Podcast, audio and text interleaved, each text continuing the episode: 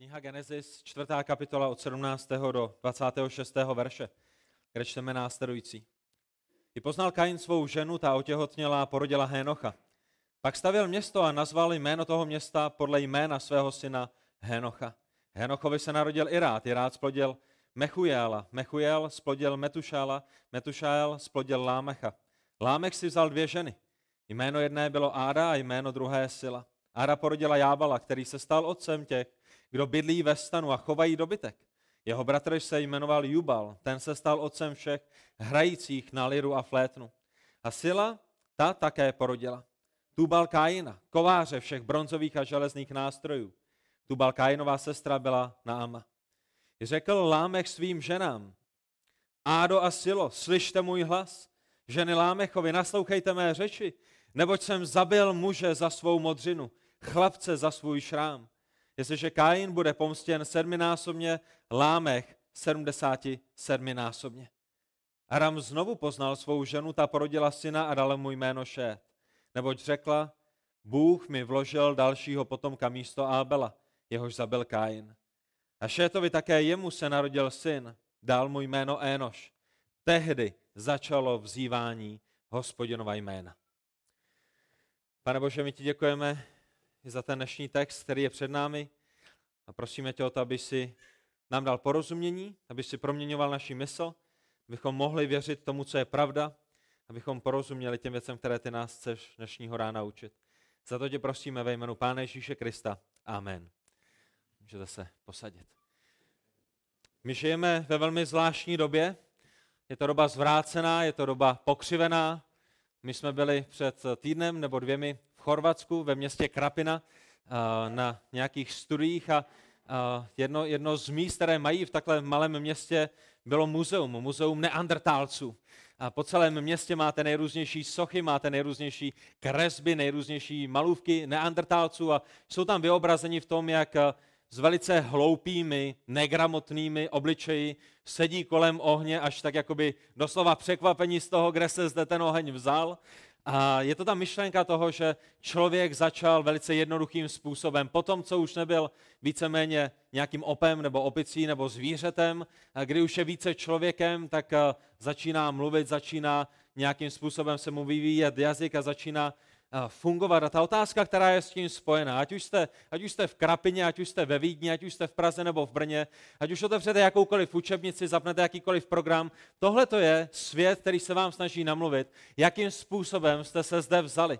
Je to svět, který se vám snaží namluvit, kde se vzala civilizace. A to je ta otázka toho dnešního textu, který máme před sebou. Čtvrtá kapitola v 17. až 26. verši nám ukazuje vznik civilizace. Možná to není téma, které byste očekávali na nedělní ráno, proč se budeme bavit o vzniku civilizace, ale je to téma, které je na pořadu dne v božím slovu. Je to téma, které je důležité pro obnovu naší mysli, tak jak žijeme ve zvráceném světě, tak jak žijeme ve světě, který se nám snaží namluvit lež, zalží o tom, jak jsme se zde vzali. Odkud se vzala civilizace? Kdo první přišel s nápadem vystavět město? Kdo první přišel s tím, že dáme dohromady hudební nástroje a vytvoříme hudbu? Kdo první přišel s tím, že budeme domestikovat zvířata a budeme se o ně starat, budeme o ně, o ně pečovat? Kdo první přišel s tím, že vymyslel, jak zpracovat bronz a železo? A to jsou přesně věci, které máme v tom textu, který je před námi. Svět přichází s nejrůznějšími teoriemi, s tou pokřivenou moudrostí, lidskou moudrostí, která se snaží zapřít hospodina jako stvořitele, Eh, lidé si myslí, že jsou moudrými a že když jsou na této zemi 20, 30, 40, 50, 60 let, že snědli všechnu moudrost světa, že oni nyní jsou experty na tom, aby nám řekli, co se stalo před tisíci a tisíci lety. A když v zemi najdou nějaký nástroj, když v zemi najdou kus nějaké kosti, tak si myslí, že se svým PhD a CSC a jakýmkoliv eh, titulem před jménem a za jménem, oni jsou tou neomylnou autoritou. A vždycky, když vidíte názvy eh, v televizi nebo názvy v novinách nebo názvy v odborných časopisech, tak jsou to neotřesitelné deklarace pravdy, ale když potom začnete číst ten samotný článek, tak začnete zjišťovat, že to, co prezentoval ten název, tu neotřesitelnou pravdu, tady jsou vaši předkové, tady je, kde se vzala civilizace, tady jsou ti neandertálci, kteří tam stáli na samém začátku, že potom v tom rozboru toho článku ta pravda již není tak sebejistá a není tak neotřesitelná. Na druhé straně máme Boží slovo. Máme záznam živého Boha, který je nekonečný, který je věčný, který je pravdivý. Máme záznam jediné osoby, která byla na začátku a která nám vydává svědectví o tom, odkud se vzala civilizace. To Boží svědectví je jiné. Ta první věc, která je na něm jiná, je, že je pravdivé. A přátelé, v celém světě nenajdete záznam o civilizaci, o, tou, o té předpotopní civilizaci, protože za pár kapitol my budeme mluvit o tom, že celý svět byl poholcen celosvětovou potopou.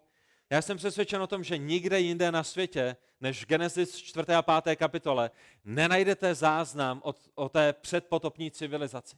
Předpotopní civilizace, která neměla vůbec nic společného s neandrtálci, ale která byla vyspělá. Proč? Protože byla od samého počátku stvořená Bohem k jeho vlastnímu obrazu. Lidé, kteří e- existovali před celosvětovou potopou, kultura, která byla smetená z povrchu zemského, lidé, kteří byli chytřejší než kdokoliv z vás. O jaký odlišný obraz nám dává Boží slovo, než to, co nám dává svět, že? Když mluvíte o neandertálcích, tak je to takové to takové to, ještě, ještě jsou v nějakém takovém tom oblečení, když, když berle práskne nějaký blesk, tak oni jsou z toho vyjevení a překvapení. A v podstatě je to velice, velice negramotné, velice tupé, velice hloupé, velice směšné. Ale to, co jsme četli ve čtvrté kapitole, jsou lidé, je, je, je záznam o lidech, o civilizaci, která je daleko schopnější, daleko moudřejší, daleko chytřejší, s daleko větším IQ a, a mozkovou kapacitou, než kdokoliv z nás. A přesto tato civilizace zavrhla hospodina svého stvořitele. Přesto se vydali svou vlastní cestou. Přesto se střemla vrhli do spoury proti svému Bohu, o kterém, o kterém slyšeli, kterého znali, eh, o, o jehož svědectví měli, měli z první ruky od Adama a Evy, kteří byli stále kolem o tom, aby jim vyprávěli o Bohu. A vydali se svou vlastní cestou. A tak to, co vidíme ve čtvrté kapitole, není pouze vznik civilizace, ale také skutečnost, že civilizace se skládá pouze ze dvou typů lidí. Přátelé, kamkoliv se podíváte, ať už se podíváte na jakýkoliv kontinent, do jakékoliv doby, do jakékoliv civilizace, svědectví Božího slova a ta zkušenost, kterou, kterou máme ve světě, která potvrzuje Boží slovo, ale ona ho nepotřebuje potvrzovat, protože Boží slovo je pravdivé samo o sobě, je, že civilizace se skládá pouze z dvou typů lidí potomků Kájina a potomků Šéta, těch, kteří jsou otroky satana a těch, kteří byli z boží milosti adoptováni do boží rodiny. To jsou ty jediné dvě části, která, kterou každá civilizace má.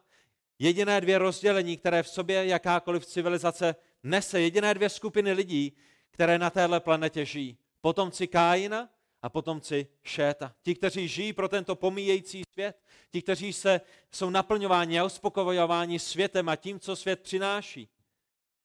A ti, kteří žijí pro boží nepomíjitelné království.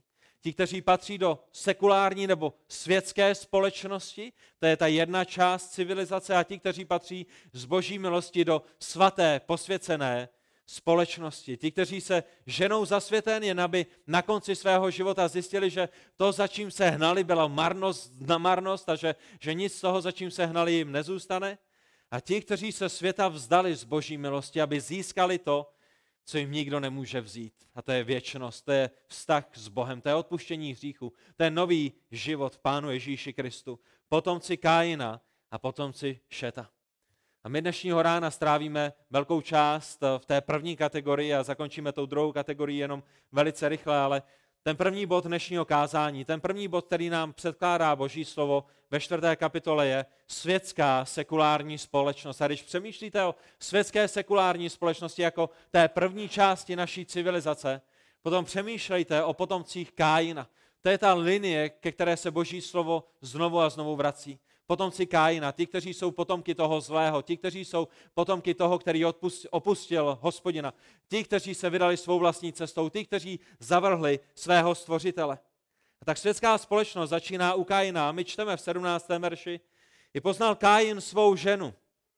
Ta otěhotněla a porodila Hénocha. A vy si určitě pamatujete na to, co jsme procházeli v knize Genesis, že Bůh stvořil v 6-24 hodinových dnech všechno, co je kolem nás, zhruba před 6 tisíci lety, celý svět, celý vesmír. A vrcholem bylo stvoření muže a ženy Arama a Evy, skutečných historických fyzických postav, ne které, které se vyvinuly, ale které byly stvořeni Aram z prachu země, Eva, která byla vzata z jeho boku. Ale i oni se rozhodli jít svou vlastní cestou, zřešili, že ten problém nebyl v tom, že se zakousli do nějakého ovoce, ten problém byl v jejich srdci, kdy si řekli, bože, my budeme svým vlastním králem, my půjdeme svojí vlastní cestou, my budeme svým vlastním pánem. A tam, kde je Bůh měl potrestat, se Bůh smiloval a natáhl svou, smilují, svou smilovávající se, jestli tak můžeme vyjádřit, ruku. Kdy jim prodloužil milost, kdy jim dal něco, co si nezasloužili. Přinesl zvířecí oběť, oběť beránka, kdy namísto toho, aby zabil je, zabil toto zvíře a zaslíbil jim zachránce. Zaslíbil, že přijde někdo, kdo je vykoupí ze jejich hříchu. Nicméně ten jejich hřích měl důsledky. I když zachránce a spasitel byl zaslíben, Aram s Evou museli být vyhnáni z ráje, protože nic nečistého nemůže být v přítomnosti čistého a svatého Boha.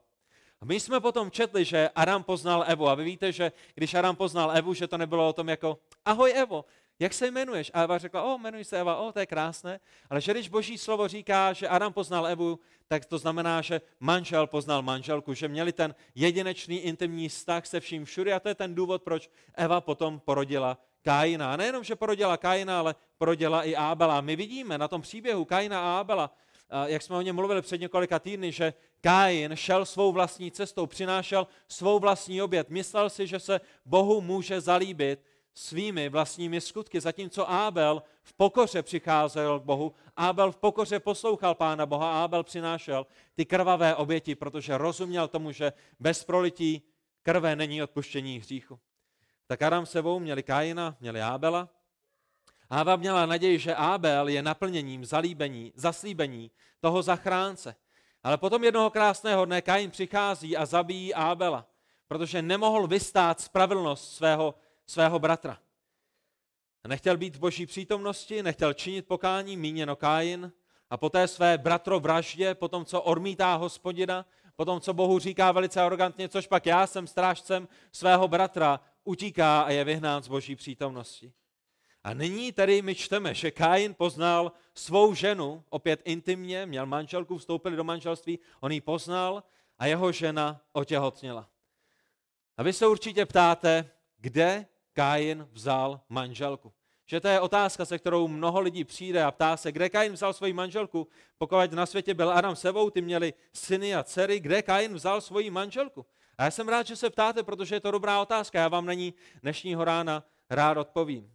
Přátelé, jak uvidíte v páté kapitole, tak uvidíte, že Adam sebou neměli pouze Kaina, neměli pouze Ábela, neměli pouze Šéta, ale měli spoustu dalších synů a dcer. To je v páté kapitole, my o tom budeme mluvit za několik týdnů. A v páté kapitole uvidíme Aramův prorokmen, uvidíme, že Aram se dožil 930 let. Někdo si řekne, jak je možné, že Aram se dožil 930 let, protože na začátku Bůh stvořil všechno dokonalé, Bůh stvořil všechno perfektní, a nebyly tam žádné pokřivené geny, nebyly tam žádné mutace v genech a, a člověk jednoduše mohl žít až 900 nebo 1000 let, to bylo normální. A to je o co dnes lidé usilují, že? Vy si možná říknete, o, věda, věda ví, že lidé nemohou uh, tohoto věku se dožít, ale věci dneska se pokouší vymyslet, jak najít ten gen, který začne, nastartuje ten proces stárnutí. Očividně i sekulární věci věří, že můžete žít víc než 80 let. A to je přesně to, co nám Boží slovo říká. A tak Adam žil 930 let, Eva žila možná 900 let a měli mnoho dalších synů a dcer. A kde vzal Kain svou manželku? Ta odpověď je velice jednoduchá. Vy ji určitě znáte, pokud jste studenty Božího slova. Kain si vzal svoji sestru. Vy si možná řeknete, wow. a křesťanství je hodně divný, protože jsme v neděli ve schromáždění a lidi mluví o tom, že bratr si vzal svoji sestru a možná bych se měl v příštích pár minutách eh, podívat, jak nenápadně tady z toho místa odejít, aby se mě nikdo nevšiml, protože tohle je hodně divný. Dneska, když si někdo veme svoji sestru, tak v některých zemích za to jde do kriminálu a je to, je to správné. Ale přátelé, to, co potřebujete pochopit, je, že ne vždycky bylo nezákonné si vzít svého sourozence. Otázka, která je s tím spojená, je, kdo určuje, co je zákonné a co je nezákonné a v první řadě je to hospodin. A hospodin stvořil Adama a Evu, Dal jim stoprocentní genetický základ, který byl nepokřivený, neporušený, nezničený, nedegenerovaný, nebyla tam žádná mutace. Dal jim, dal jim mozek, který fungoval na 100%. Váš mozek, pokud nejste Albert Einstein, pravděpodobně funguje na 1% vaší kapacity. A přesto se podívejte, čeho všeho jste schopni, čeho všeho jste schopni dosáhnout. Albert Einstein měl možná mozek fungující na 2, na 3, na 4, na 4%, ale Adam s Evou, jejich mozek fungoval na 100%. Váš genetický základ je, je pokřivený, je zmutovaný, tak jak eh, se lidé, eh, tak, tak jak byl ten genetický základ v tom páření a, a, a ve všech těch stazích eh, degenerován, ale na počátku tomu tak nebylo. Na počátku podle božího morálního i genetického standardu bylo naprosto vhodné, aby si bratr vzal svoji sestru. A očividně nebyla jiná možnost. Kain nemohl jít za nějakou žirafou a vzít si žirafu. Kain nemohl jít za nějakým koněm a vzít si nějakou klisnu. Kain nemohl jít za nějakou kočkou a vzít si kočku. Proč?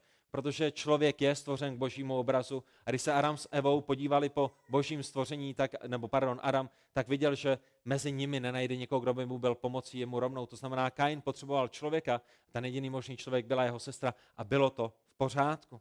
Bylo to v naprostém pořádku. A teprve, až když bylo na zemi dostatečné množství lidí, teprve, když lidská genetika začala oslabovat, teprve tehdy Bůh řekl, že si lidé nesmí brát svého příbuzného. Rozumíte tomu? To je ten boží plán. Bůh je stvořitelem, Bůh ví, jak, co je v pořádku a co v pořádku není. Bůh je tím standardem toho, co je morálního a Bůh má svůj, svůj standard i v té genetice. A potom, co na světě byly tisíce a desetitisíce a milionů lidí, a když už si člověk nemusel brát svoji sestru, a když už začalo být riziko toho, že by docházelo k degeneraci a k vrozeným vadám a ke všem těm věcem, ke kterým dochází dnes, když, když bude incest a když z toho incestu bude dán nový človíček a nové miminko, tak bude z největší pravděpodobností mít nějakou genetickou vadu, tak Bůh teprve až v knize Levitikus v 18. kapitole v 6. verši říká, nikdo z vás se nepřiblíží k žádnému svému pokrevnímu příbu, příbuznému, aby odhalil jeho nahotu, aby byli intimní, aby spolu byli, aby spolu měli děti. Já jsem hospodin. To je první místo, až v knize Levitikus, až při vydání božího zákona o mnoho staletí později, kdy, kdy země je naplněná a kdy lidé si najednou mohou brát uh, lidi z druhé, z druhé strany světa. A potom znovu v knize Deuteronomy 27.22 Bůh říká, proklet buď ten, kdo spí se svou sestrou, dcerou svého otce či své matky. A všechen lid, ať řekne amen, my s tím souhlasíme, my tomu rozumíme. A v tenhle ten moment dochází ke změně božího standardu. Ne k tomu, že Bůh se mění, ale k tomu, že Bůh mění pravidla hry z očividného, z očividného důvodu. Ale do té doby byl, to bylo v naprostém pořádku, morálně i geneticky. A tak Kain má manželku, a nyní má i syna, který se jmenuje Hénoch. Otázka, která je s tím spojená, je, jak se Kainovi podařilo si vzít tvoji sestru po tom, co zabil svého bratra. to je možná trochu úsměvné, že? Si snažíte najít manželku a jediný, kdo tam je, je vaše sestra a vy musíte slíbit, neboj se, nezabiju tě, jako jsem zabil svého bratra, když mě naštveš. Ona mu to očividně věřila a proto si ho vzala a vstoupili do manželství. A jedna z věcí, kterou nám to ukazuje, to, že i Kain, i člověk jako je Kain, mohl vstoupit do manželství a, a to, že mohl mít syna, že mohl mít vnuky a, a my budeme číst o jeho synech a budeme číst o jeho vnucích a o jeho rodině, o té jeho linii a byla to neskutečná linie, ohromná linie, lidé, kteří vymysleli neskutečné věci, tak jedna věc, kterou nám to ukazuje, je všeobecná boží milost, že Bůh je dobrý i k nevěřícím. Bůh zahrnuje svojí dobrotou i lidi, jako je Kain. To je, jak dobrého Boha máme. Já jsem v týdnu vycházel, a, protože mám kancelář tady, tady vzadu, tak jsem vycházel, šel jsem domů, myslím si, že to bylo ve čtvrtek nebo, nebo v pátek. A většinou, a, většinou lidé, kteří jsou vedle v hospodě, já mám velice rád, jsem vděčný za to, že mi to dává prostor k rozhovorům skoro každý den. A tak už někdy kolem páté hodiny, když jsem vycházel, tak tam byl člověk, který byl v hodně, hodně, hodně pod napilém stavu. A, a začal na mě jako Jehova a Jehovisti a, a tyhle ty věci a, a, a kde je Bůh a, a všechny tyhle ty věci. A když jsem mu řekl některé věci, že, že Bůh je v nebesích a, a tady to tamhle, tak on, on, on začal klít, začal proklínat Pána Boha, začal, začal na mě křičet, jak se těší do pekla a, a všechny tyhle ty věci. A, a víte, co je zarážející?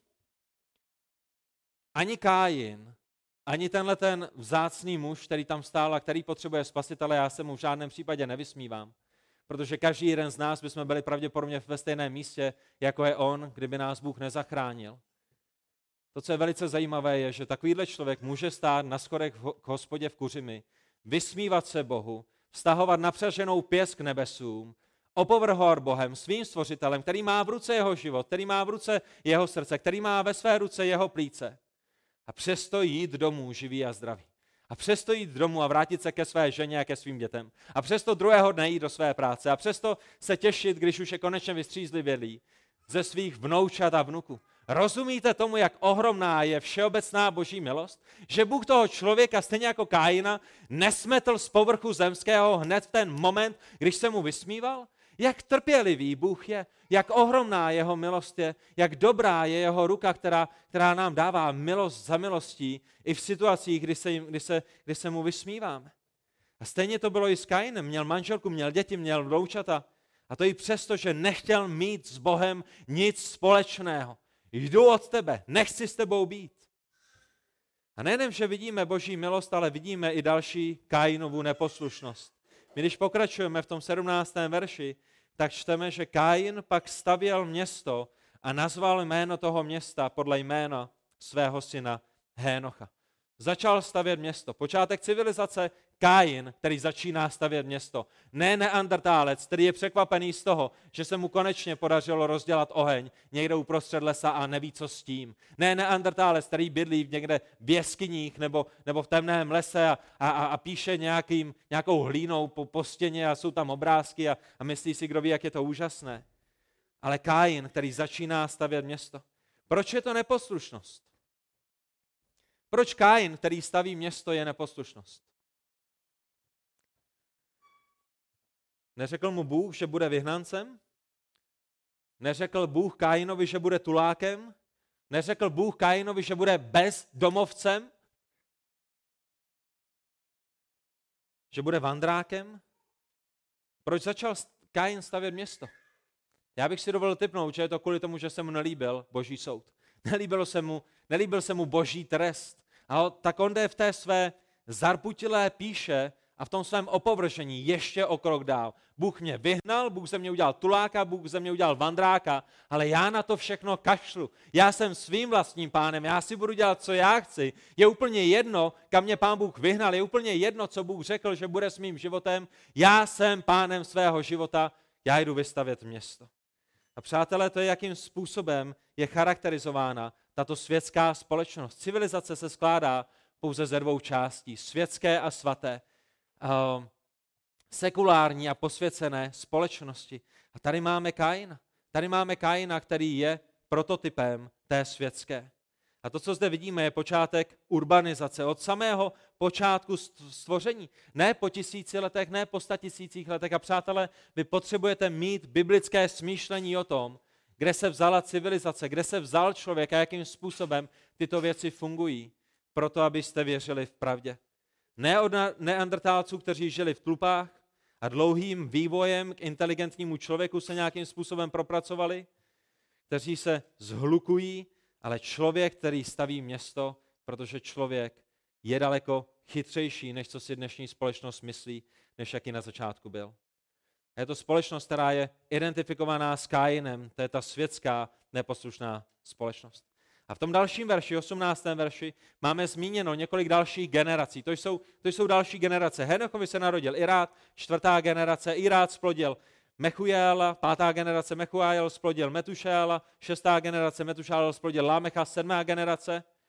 A mimochodem to neznamená, že tyhle lidé měli pouze tyhle, tyhle syny, samozřejmě žili 900, 800, 700 let a měli spoustu synů a měli spoustu dcer, ale, ale Bůh nám dává tenhle ten záznam, abychom viděli, jak se odvíjely generace a, a jak dlouhé bylo stvoření a co se v té generaci zhruba stalo. A vrcholem tohoto krátkého rodokmenu, který zde máme zmíněn, není nikdo jiný než Lámech. Lámech, který je zde epickým příkladem kainovské světské společnosti.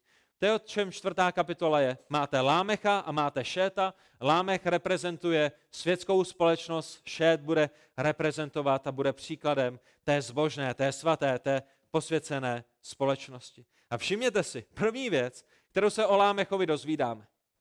Co, co, je, co je první věc, kterou se lidé dozvědí o vás? Když někam přijdete, možná vás předchází vaše pověst, o, přijel Ondra z Ostravy, o, o Ondrovi, my už jsme toho slyšeli o Ondrovi. Co, co je první věc, kterou vás lidé říkají? Co je, co je první věc, která vás předchází? Co je jedna jediná věc? Kdyby byla jedna jediná věc, kterou by lidé o vás slyšeli jako první, co by to bylo? Podívejte se na Lámecha. To první, co se dozvídáme o Lámechovi je, že si vzal dvě ženy. Jméno jedné bylo Áda, jméno druhé byla Síla. Přátelé, člověk se nevyvinul do monogamních vztahů. Že to je to, co nám svět říká. Na začátku v té své tuposti a hlouposti ty neandrtálci, ty byli jak zvířata a měli vztahy s kýmkoliv, kohokoliv, kde potkali, tak, tak se to pářilo a, a všechno možné s nemožným. A potom vývojem evolučním, tak jak dozrávali a byli vznešenější a vznešenější, tak začali tvořit monogamní vztahy a, a začalo být manželství. Naprostý opak je pravdou. Bůh stvořil muže a ženu od počátku stoprocentní, dokonalé, jedinečné. Bůh určil monogamní manželství mezi mužem a ženou. A důsledkem hříchu, důsledkem pádu, důsledkem lidské spoury, důsledkem lidské píchy lidé začali nahrazovat manželství jednoho muže a jedné ženy vším možným a nemožným. A pokud si myslíte, že je dnes něco nového pod sluncem, když přijde na homosexualitu, když přijde na, na, na, na to, že muži se oblékají jako ženy a ženy se oblékají jako muži, jestli si myslíte, že pedofilie nebo cokoliv dalšího je něco nového pod sluncem, přeštěte si starý zákon a velice rychle zjistíte, jak rychle se lidé odvrátili od toho božího standardu jednoho muže a jedné ženy na celý život v jednom manželství. Genesis 2.24. Muž opustí svého otce i svou matku a přilne ke své ženě. A všimněte si, muž nepřilne ke svému muži, muž nepřilne ke svým ženám, muž nepřilne ke svému psovi, muž nepřilne k oceánu, ale muž přilne ke své ženě, jedné jediné a ty dva se stanou jedním tělem. Gratulace Davidovi, který přilnul ke své ženě a k jeho novému manželství, potom mi můžete také také pogratulovat. To je přesně to, to je naplnění toho božího přikázání. David je z Ostravy, muž opustí svého otce i svou matku a přilne ke své ženě a jsou, dva, jsou tyto dva jedno tělo.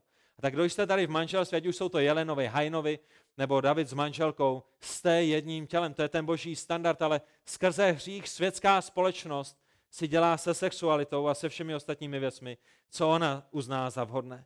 Náhražky, paskvily, pseudomanželství, ale ten boží plán a záměr je jasný od začátku. A vy si možná řeknete, ale počkej, počkej, kazateli.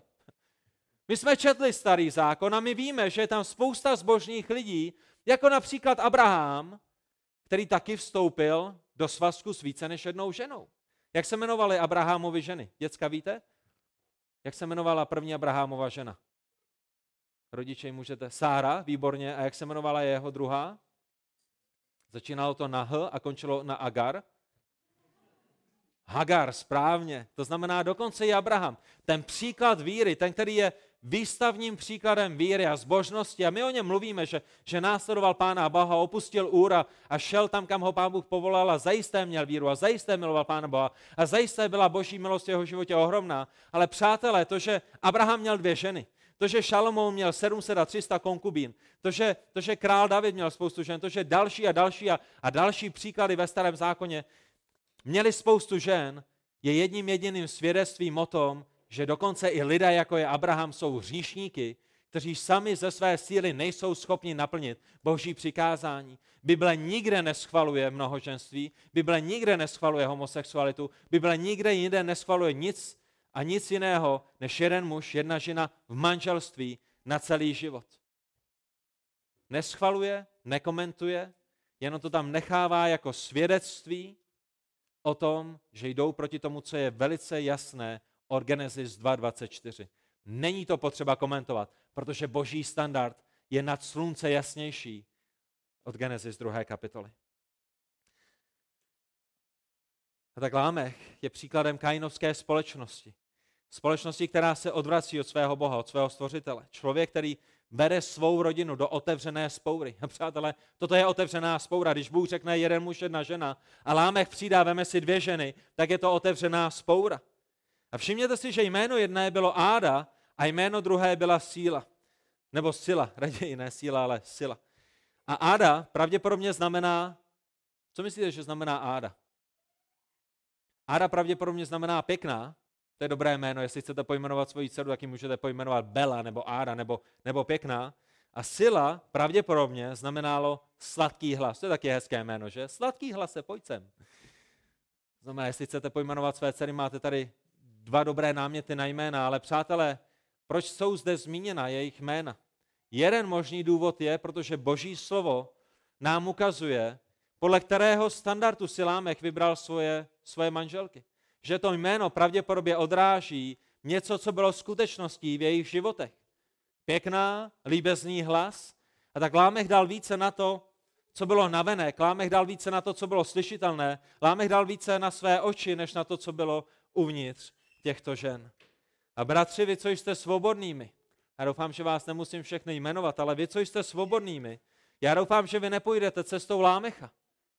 Že vy nepůjdete cestou toho, že si budete vybírat pěkné a, a ty, které mají líbezný hlas. Proč? Protože přísloví 31.30 nám velice jasně říká, půvab je klamný, krása je nicotná. Jinými slovy, ta, která je pěkná, tři dny po svatbě už pěkná být nemusí. Ta, která má líbezný hlas, čtyři hodiny po svatbě líbezný hlas mít nemusí. A může to být ta největší a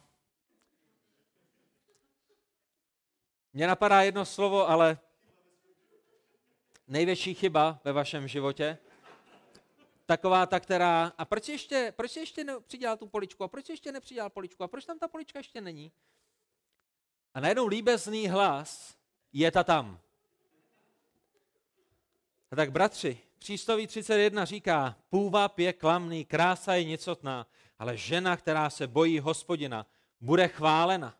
Vy potřebujete ženu, která se bojí hospodina, ne ženu, která je půvabná, která je líbezná. Jestli můžete mít ženu, která se bojí hospodina a je půvabná, berte ji a berte ji rychle. Chvála Pánu Bohu. A můžeme mít svatbu příští týden. A všechno ostatní se pořeší ve vašem manželství. Ale pokud si musíte vybrat mezi ženou, která se bojí hospodina a ženou, která je líbezná, vždycky z boží milosti berte tu, která se bojí hospodina. A já vám slibuji, že dorostete k tomu, že vaše srdce si bude myslet a správně si myslet a že k tomu dorostete, že ona se stane tou nejpůvabnější, nejlíbeznější, nejnádhernější, nejkrásnější ženou a že dokonce její hlas, který byl nakřachnutý, nakřáplý a, a kdo ví jaký, takže vám bude půvabným, protože to je na čem skutečně záleží nejděte cestou Lámecha, ale Lámech nám reprezentuje tu světskou, tu sekulární společnost a tohle je, jak to funguje. Vstoupíte do manželství, protože se vám někdo líbí a za dva roky se vám líbí někdo jiný, tak toho manželství vycouváte, zrušíte slib, zrušíte smlouvu a jdete někam jinam. To je cesta Lámecha. Ale i přes toho Bůh zahrnuje všeobecnou milostí tohohle Lámecha, který jde proti Bohu. O jak dobrého Boha máme. Ve 20. verši my čteme Áda, porodila Jábala, který se stal otcem těch, kdo bydlí ve stanu a chovají dobytek. A přátelé, první věc. Bůh žehná manželství, Bůh řekl jeden muž, jedna žena, Lámech jde proti Bohu, Lámech si bere dvě ženy. A Bůh mohl přinést trest na Lámecha a mohl udělat to, že zavřel luno jeho manželek. Není to tak?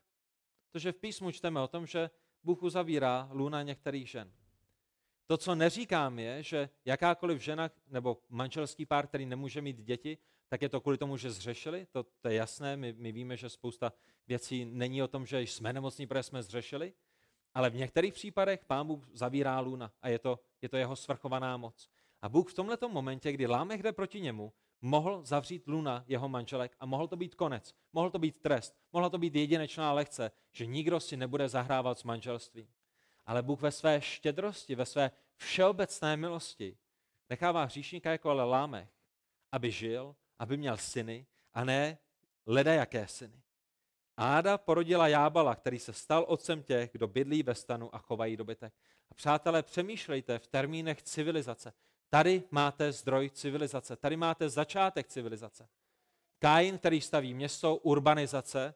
Zde máte Jábala, který bydlí ve stanu a chová dobytek, který je prvním kovbojem, který je honákem, otcem všech, kteří se starají o hospodářská zvířata. A to, že je otcem, to znamená, že je tím, u kterého to vzniklo. A přemýšlejte znova. Člověk, který žije 900 let, člověk, který stejně jako vy a já dospívá, když je mu 13, 14, 15, 16, když projde pubertou a má nyní 800 let se 100% mozkovou kapacitou k tomu, aby působil na téhle zemi. To nejsou neandrtálci. To je začátek civilizace přímo na samém začátku stvoření. Všechna domestikovaná zvířata, všechno, co je s tím spojené, páření, šlechtení, šlechtení a zpracování. Dokážete to domyslet? Dokážete to domyslet, jak úžasným božím stvořením tito lidé byli. Žili více než 70 let, žili více než 80 let, žili více než 90 let. Ty zkušenosti, které nabrali, ty zkušenosti, které nemuseli předávat na další generaci, ale, ale dalších stovky a stovky let, je mít pro sebe a učit se z nich, zatímco je předávají ostatním, to je pro nás nepředstavitelné a nepochopitelné. Ale to je, jak to je. Nemuseli nabírat nové zkušenosti, mohli růst v těch, které měli. A tak staví města, starají se o dobytek a nejen to, 21. verš, jeho bratr se jmenoval Jubal. Ten se stal otcem všech hrajících na liru a flétnu. A přátelé, to, co nám tenhle ten text říká, je, že do té doby neexistovala hudba. Tenhle ten text je prvním zmínkou civilizace ohledně toho, kdy vznikla hudba. Odkud je hudba, odkud jsou hudební nástroje.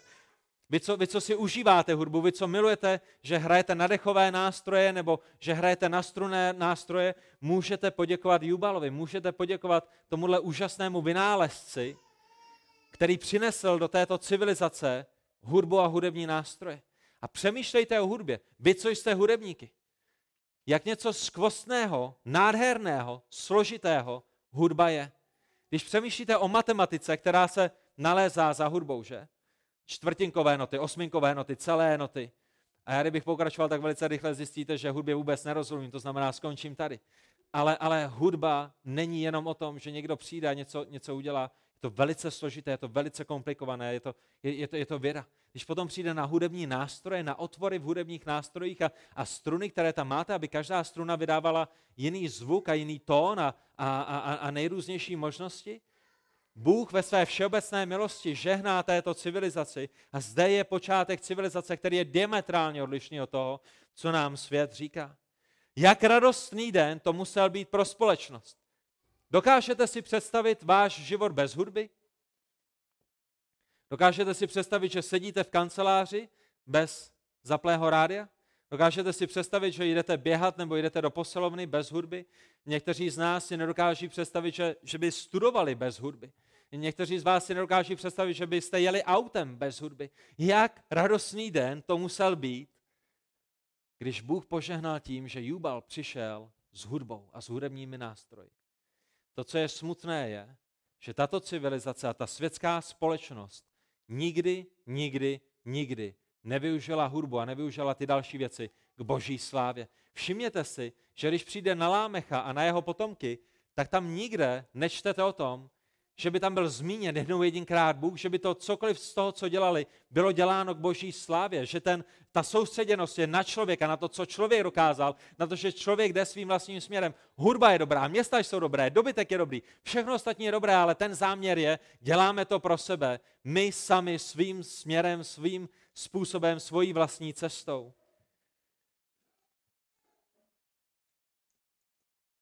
To nejhorší na hudbě je, když hudba není používána jako součást uctívání.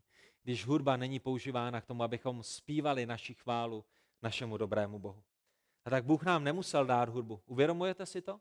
Rozumíte tomu, že jsme tady po x tisících letech mohli sedět pořád bez hudby? Že jsme mohli mít romantické večeře bez hudby?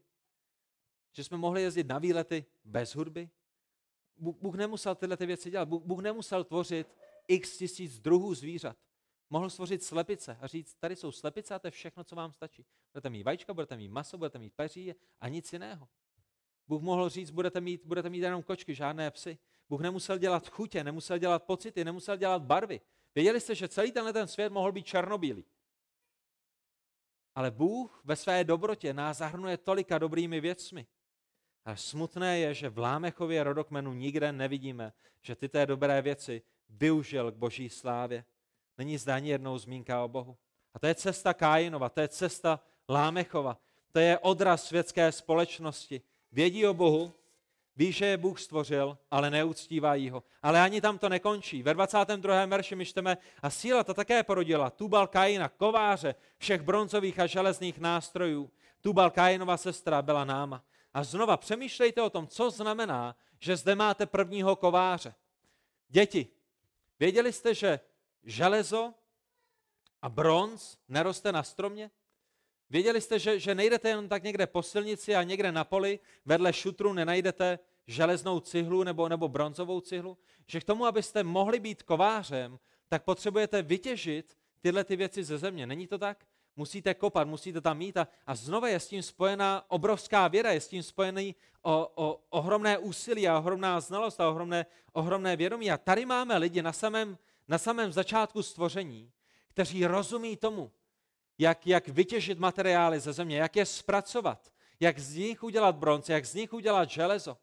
A když se podíváte na Wikipedii, když se podíváte do vašich učebnic, tak zjistíte pravěk a tady to a tamhle to a neolit a paolit a, a doba taková, a doba maková a, a železná a tady to. A tisíce let trvalo člověku, než přešel z doby hliněné k době, k době téhleté a k době tamhleté. Ale boží svědectví je ne. Lidé byli moudří, lidé byli schopní, měli stoprocentní, stoprocentní funkčnost mozku, žili dlouhá léta, měli zkušenosti. Tohle je počátek civilizace, ne tisíce let, ale v sedmé generaci. V sedmé generaci od stvoření světa. Nejedná se o nějaké pralidi, kteří jsou tupí a neschopní, ale pravý opak je pravdou. Tak my musíme zakončit a budeme zakončovat tím, že se ještě podíváme kousek na lámech a potom velice rychle na ten druhý typ společnosti, na svatou společnost. Já vám chci ještě zmínit tu báseň, kterou zde Lámech složil ve 23. a 24. verši. Je, je, báseň, to, co je zde vyjádřeno, kdybyste šli do toho původního jazyka, tak byste zjistili, že to je báseň. Je to, je to chlubící se báseň. Lámech přichází za svými manželkami a skládá jim báseň, což je další úkaz toho, že člověk je velice vyvinutý, protože složit báseň je velice náročné a potřebujete k tomu mít eh, velice, velice dobrou znalost jazyka. A Lámech říká svým ženám, Áro a Silo, slyšte můj hlas, ženy Lámechovi, naslouchejte mé řeči, neboť jsem zabil muže za svou modřinu, chlapce za svůj šrám. Jestliže Kain bude pomstěn sedminásobně, Lámech sedmdesáti sedmi násobně. A to, co Lámech dělá, je, že se chlubí v této básni svým ženám. Chlubí se tím, že někoho zabil. Přišel chlapec, přišel mladík, přišel někdo, kdo do mě strčil, kdo, kdo mě dal facku, kdo mi způsobil modřinu. A moje odplata byla, že jsem prolil jeho krev. Lámech ví, Lámech ví, Lámech ví, že Bohu se pro, protiví prolévání krve. Lámech rozumí tomu, co se stalo jeho předkovi Kájinovi za to, že prolil krev svého bratra. Lámech ví, jaká je cena lidského života. A namísto toho, aby činil pokání, namísto toho, aby se odvrátil od svého hříchu, tak přichází ke svým ženám a říká jim, podívejte se, jak jsem dobrý. To je světská společnost. Světská společnost se chlubí svým hříchem. Světská společnost nalézá potěšení ve svém hříchu. To je to, co vidíte všude kolem sebe. A je tak pišný, že dokonce říká, hele, jestli Bůh ochránil Kájina, a řekl, kdo by zabil Kájina, tak dostane sedmi násobně, tak já, já jsem ještě větší než Kájin a mě Bůh bude chránit ještě daleko více. Tohle jaký jsem Boris, tohle jaký jsem Machr, tohle je, jak na tom jsem. Tak přátelé, tohle je, jak je charakterizován svět. To je jedna část společnosti. Společnost, která popírá pravdu o svém stvořiteli. Oni, oni vědí, že je stvořitel, oni ho znají, oni, oni se s ním setkávají, jsou zahrnuti jeho všeobecnou milostí, ale popírají pravdu o něm. Je to společnost, která si jde svou vlastní cestou a raději vymyslí historku a pohádku o neandertálcích, proto aby nemuseli být konfrontováni s tím, že jsou vykazatelní svému stvořiteli. A je jenom jedna druhá alternativa, je jenom jedna druhá cesta, a to je svatá společnost, vykoupení lidé.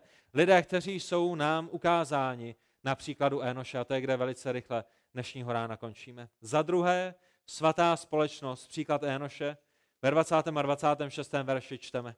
Aram, zno, Aram znovu poznal svou ženu. Ta porodila syna a dala mu jméno Šét, neboť řekla, Bůh mi vložil dalšího potomka místo Ábela, jehož zabil Kájina. Tak vidíme, že, že Eva má naději. že, že, že Šét nahradí Ábela, že Šét bude ten, skrze kterého přijde zaslíbený Mesiáš. A Šétovi také jemu se narodil syn a Šét mu dal jméno Énoš. Tehdy začalo vzývání hospodinova jména. A tak přátelé, to je jedno jediné, co je potřeba říci o Énošovi. To je jedno jediné, co je potřeba říci o svaté společnosti, o posvěcené společnosti je, že to, čím je svatá společnost charakterizována, to, čím jsou charakterizováni boží lidé, ty, kteří jsou vykoupeni z hříchu k věčnému životu, ty, kteří jsou převedeni ze tmy hříchu do, do boží spravedlnosti, je, že vzývají hospodinové jméno. To je to jediné, co nám boží slovo říká o Énošovi. Žádné chlubení se, nic o tom, co dokázal, nic o tom, co dělal, nic o tom, jak byl populární, jak byl slavný, co všechno vynalezl, i když ty věci jsou dobré a, a máme, z nich dnes, máme z nich dnes užitek. Ale to jediné, co je nám řečeno o Énošovi, jako o té druhé variantě, jako o té svaté a posvěcené společnosti je, že s ním začalo vzývání hospodinová jména. A když se mluví o tom vzývání hospodinová jména, tak to znamená, že se k Bohu modlili, Znamená to, že Bohu zpívali, znamená to, že Bohu přinášeli oběti, znamená to, že nad Bohem rozjímali, že se z Boha radovali, znamená to, že Bůh byl zdrojem jejich radosti, jejich spasení. Oni ho uctívali, oni ho velebili, oni se radovali v jeho přítomnosti. A to je, jak začalo vzývání hospodinovo jména. Ta svatá, posvěcená společnost bude vždycky charakterizována tímhletím způsobem v jakékoliv civilizaci. Je to společnost, která žije ve světě, ale která není ze světa. Je to společnost, která žije v městech, je to společnost, která používá hudbu. Je to společnost, která má krávy a kozy a, a, a velbloudy a, a, a slepice a, a nejrůznější věci, ale, ale jejich naděje je, v hospodinu. Je to společnost, která zpívá, která se raduje v hudbě, ale, ale hudbu používá k tomu, aby, aby oslavovala hospodina. A to je ten rozdíl, přátelé. V jakékoliv civilizaci jsou pouze dvě společnosti. Ta světská a ta svatá. Sekulární a ta posvěcená. A já doufám dnešního rána. Já nevidím do vašich srdcí, nevím, odkaď jste, nevím, co Bůh dělá ve vašem srdci, ale, ale doufám, že jste součástí té svaté a posvěcené společnosti. Protože ta jediná má naději. Ta jediná bude s Bohem na, na nové zemi a v novém nebi. To je ta jediná, která má odpuštěný hříchy. To je ta jediná, která se raduje ze svého stvořitele a spasitele. A přátelé a děti a, a dospělí, vy, kteří jste zde dnešního rána, a jste součástí té světské společnosti a nevydali jste svůj život Kristu, pokud Duch Svatý dnešního rána vás usvědčuje z vašich hříchů a ukazuje vám na to, že všechno, co ve svém životě děláte a všechno, co ve svém životě používáte, i když to mohou být dobré věci, jako je manželství a děti a, a práce a, a život ve městě, ale používáte je ke své vlastní slávě, ke své vlastní chvále, k tomu, abyste vy byli vyvýšení, k tomu, aby vy jste byli uspokojení.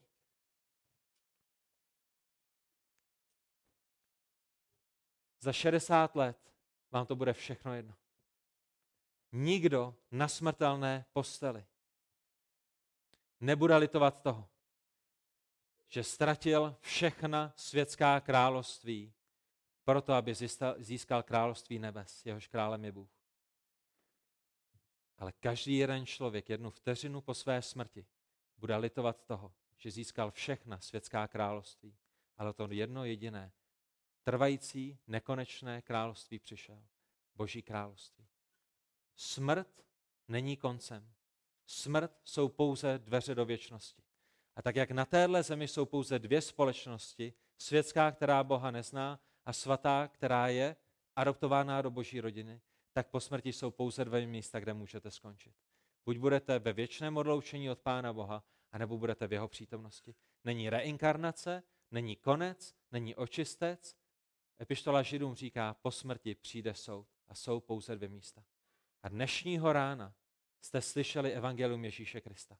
Slyšeli jste o tom, že jste stvořený Bohem, Slyšeli jste o tom, že jste se provinili svým vlastním hříchem proti Bohu? Slyšeli jste o tom, že ze svých vlastních skutků se Bohu zalíbit nemůžete a že vaší jedinou nadějí je Ježíš Kristus, jeho dokonalý život, jeho zástupná oběť, jeho vzkříšení a na nebe vzetí?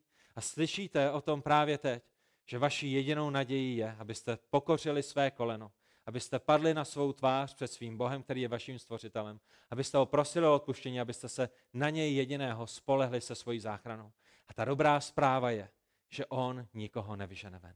Ta dobrá zpráva je, že on odpouští hříchy, že je Bohem, který miluje, když může odpouštět hříchy. Ta dobrá zpráva je, že máte uši, že vám bije srdce, že vám dýchají plíce a že dnes je ještě den milosti. Ale přátelé, nikdo vám nezaručí, že zde budete ještě zítra. Nikdo z vás nemáte svůj život ve své ruce. A je mi jedno, jaké máte plány na léto, je mi jedno, jaké máte plány na důchod, je mi úplně jedno, jaké jsou vaše plány ve vaší škole a ve vaší kariéře. Nikdo z vás nemáte jednu jedinou minutu ve své ruce.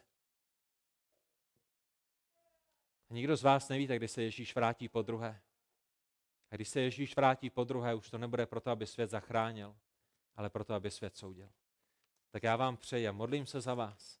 Vy každý jeden z nás, jak jsme tady dnešního rána, jsme z boží milosti, mohli být součástí té svaté, posvěcené společnosti, která je adoptována Bohem a která je zachráněna.